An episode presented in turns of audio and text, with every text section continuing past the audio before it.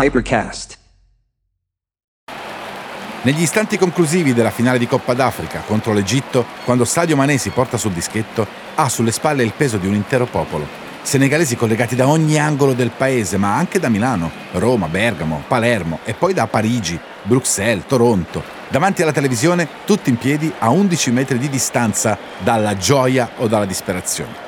Al sesto minuto del primo tempo, la fortissima ala del Liverpool si è già fatta parare un rigore da Gabaschi. La Gran Barrage, la grande diga, come lo chiamano in Egitto. Sixième minute de jeu dans ce Sénégal-Égypte. Sadio Mané face à Gabaski, le grand barrage, comme on le surnomme en Égypte. Depuis ses arrêts, depuis ses exploits dans cette Coupe d'Afrique des Nations. Sadio Mané,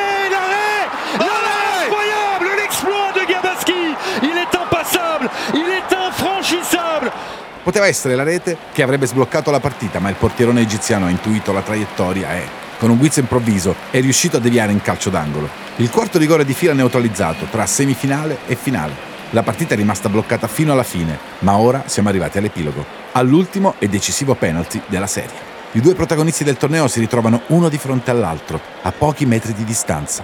L'aria è carica di tensione e attesa, gente in ginocchio, gente che prega, gente che non riesce a guardare lo schermo e si volta dall'altra parte.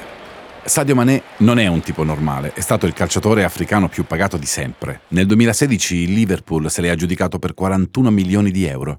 I suoi gol hanno portato i Reds di Jürgen Klopp a conquistare la Champions League, la Supercoppa europea e il campionato inglese. Oh,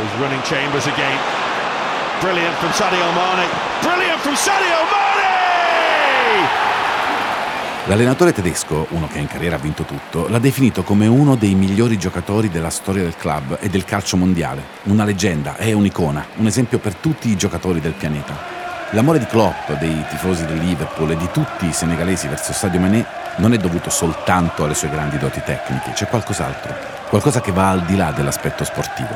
Sadio è nato nel piccolo villaggio di Bambali, un angolo sperduto e remoto del paese, nella regione meridionale della Casamance, Cresciuto senza nulla, senza la possibilità di frequentare la scuola, quando Mané ha fatto fortuna in Europa non si è scordato delle sue origini. A Bambali ha finanziato la costruzione di un grande ospedale divenuto un punto di riferimento per tutti i villaggi della zona, di un campo da calcio e di una scuola moderna e funzionale. E poi paga una borsa di studio di 400 euro agli studenti più bravi e 70 euro al mese, che da quelle parti sono un mezzo stipendio, a tutte le famiglie del villaggio.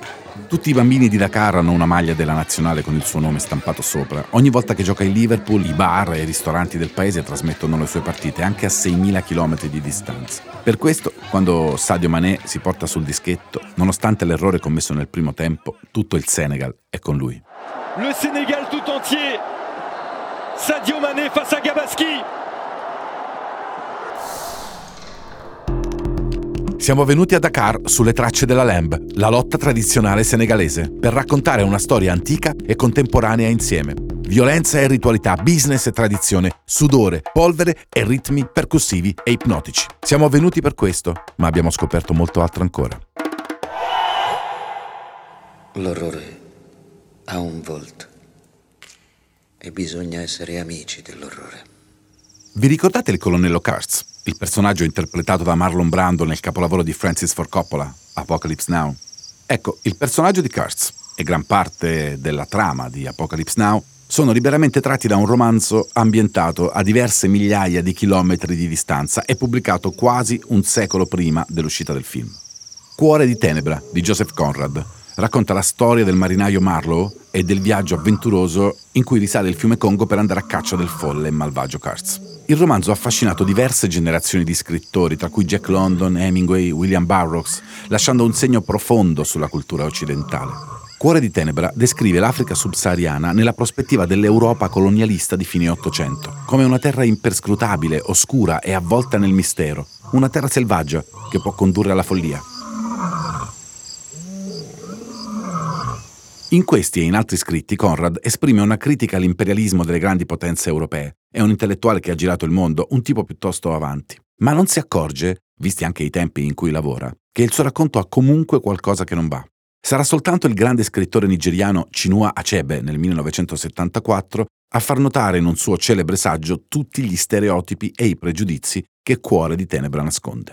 Reading Heart of Darkness, I realized for the first time that I was not of the party of the white man. Rather, I was one of those savages jumping up and down on the beach. Anche in un'opera in cui denuncia gli abusi e le violenze del colonialismo, Conrad finisce infatti per descrivere questo spicchio d'Africa come un territorio popolato da selvaggi seminudi, privi di storia e ingovernabili. Ci sono narrazioni, insomma, che grazie alla loro potenza evocativa rimangono nel tempo e influenzano la nostra percezione del mondo, anche a decenni e secoli di distanza. L'intervento di Acebe ha finalmente riaperto un dibattito. Non si tratta di dare alle fiamme cuore di tenebra, eh? soltanto di capirlo un po' meglio, magari ascoltando anche la voce dei maggiori intellettuali africani. Recentemente c'è chi ha parlato di sindrome di Conrad per spiegare come ancora oggi facciamo davvero fatica a capire l'Africa, in particolare quella subsahariana. Non ne studiamo la storia, la geografia e soprattutto la sua dimensione contemporanea. Il modo in cui l'Africa sta cambiando, anzi è già cambiata. Abbiamo visto documentari e film romantici ambientati nelle grandi savane del continente tra leoni, cacciatori d'avorio e tramonti grandiosi. Ma le grandi metropoli africane, dove vive la stragrande maggioranza degli abitanti del continente, dove sono finite? In quanti film di Hollywood le avete viste? C'è poi un altro immaginario che ci arriva dai media, è quello dei messaggi promozionali delle ONG che certo fanno il loro lavoro, ma mostrano spesso scene disastrose e bambini malnutriti. Infine i telegiornali, che passano news di tragedie, pestilenze e guerre. I problemi in Africa ed anche in Senegal di certo non mancano, e in questo podcast ne abbiamo raccontati diversi. Ma l'Africa è anche molto, moltissimo altro.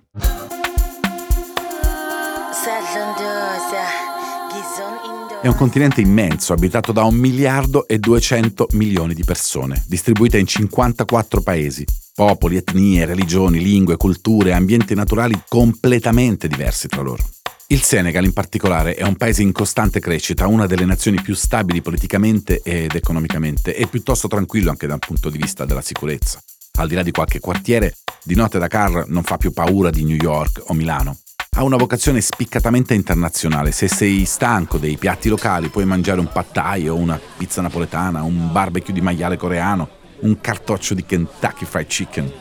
Ordinare un Dakar Mule con vodka e ginger fresco durante una serata mondana in un'affollata terrazza del centro o sorseggiare un succo di hibiscus in un ristorantino economico sul mare con i piedi affondati nella sabbia. Ci sono più sub e auto di lusso a Dakar che nelle strade di Roma. Spesso si devono fare largo tra montoni e cavalli, ma comunque ci sono. Ma la capitale si distingue soprattutto per la vitalità della sua scena culturale. Io e Meg ne abbiamo parlato un po' con Serena Cinquegrana, che dirige l'Istituto Culturale Italiano a Dakar. Grazie al suo ruolo, Serena gode di una visione privilegiata su questa scena, può darci un'idea di quello che succede qui e spiegarci anche cosa fa, concretamente, un istituto italiano di cultura in Africa prima di arrivare in Senegal non sapevo bene cosa aspettarmi. È stata una sorpresa girare per gallerie, atelier, e scoprire la scena creativa di Dakar. L'impressione immediata è stata quella di una città innanzitutto accogliente, molto vivace e decisamente stimolante. In pochi mesi ho visto tante piccole e grandi iniziative. La decima edizione del parkour è stato un bel appuntamento per scoprire appunto questi posti e incontrare le persone. Siamo stati anche alla sfilata di moda nella riserva di Bandia organizzata dalla Dakar Fashion Week e questo è l'anno in cui tornerà la Biennale di Dakar che è uno degli eventi più importanti dell'intero continente. Questa effervescenza in effetti l'abbiamo notata subito anche noi, ma in questo contesto un istituto culturale italiano esattamente cosa fa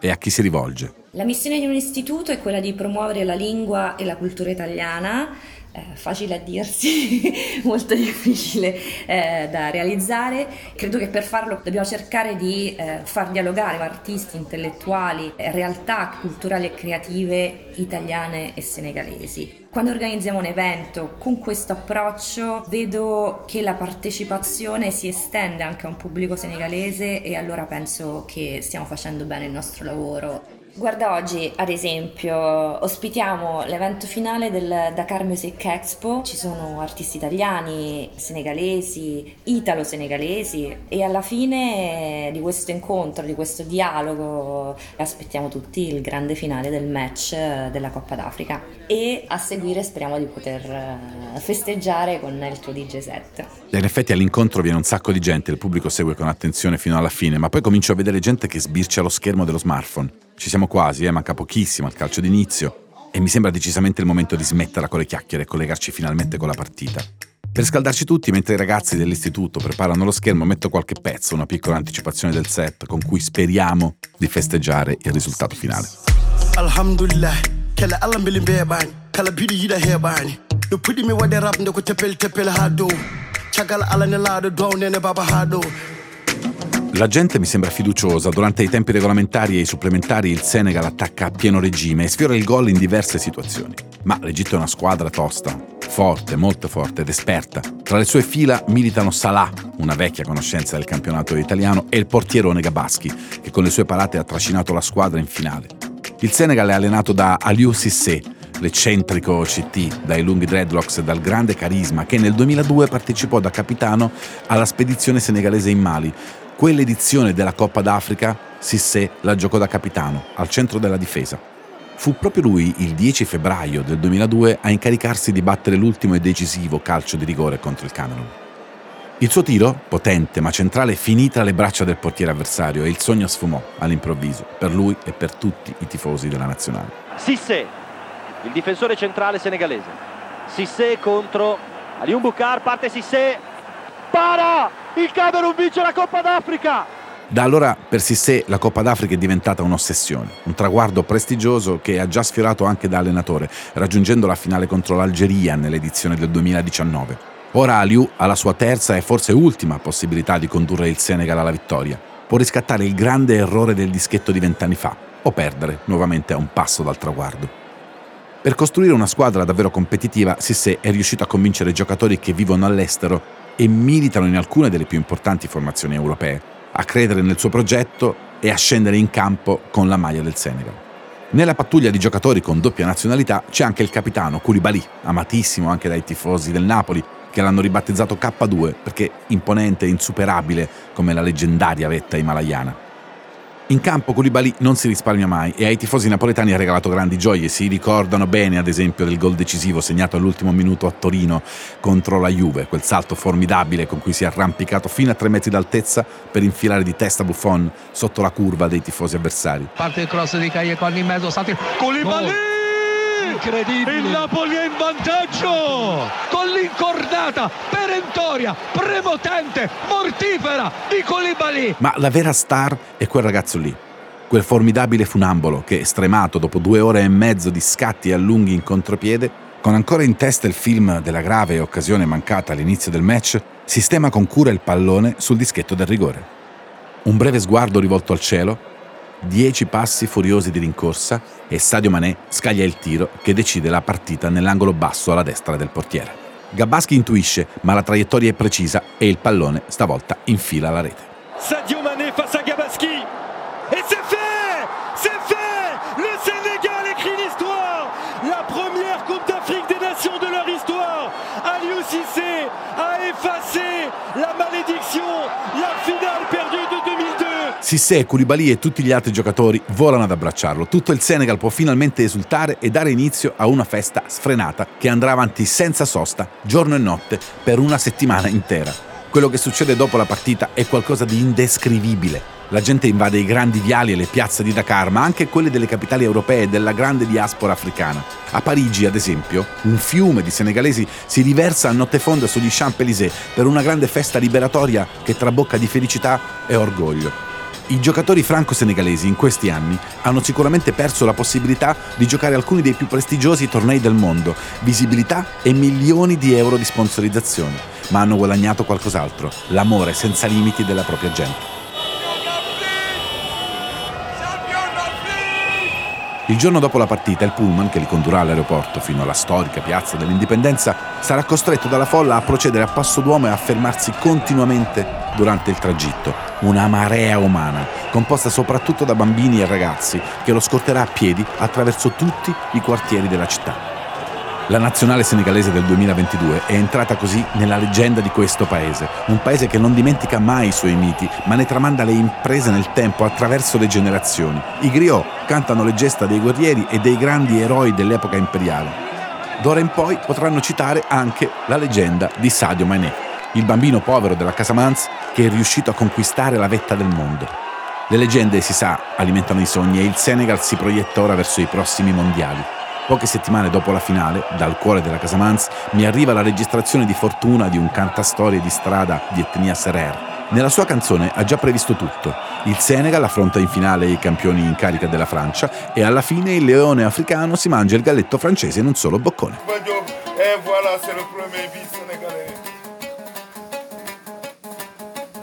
Ah, chers amis, le Sénégal a pu inscrire le premier but mondial chers amis, en battant le champion du monde, immédiatement devient le champion du monde. Chers amis, le lion a bouffé le corps. Sénégal 1, France 2. Un podcast di Raffaele Costantino, Megan Jacobini De Fazio e Marcello Giannangeli. Prodotto e realizzato da Hypercast in collaborazione con Hyperjazz. Post produzione, montaggio e sound design Maurizio Bilancioni. Musiche originali Calab. Hypercast.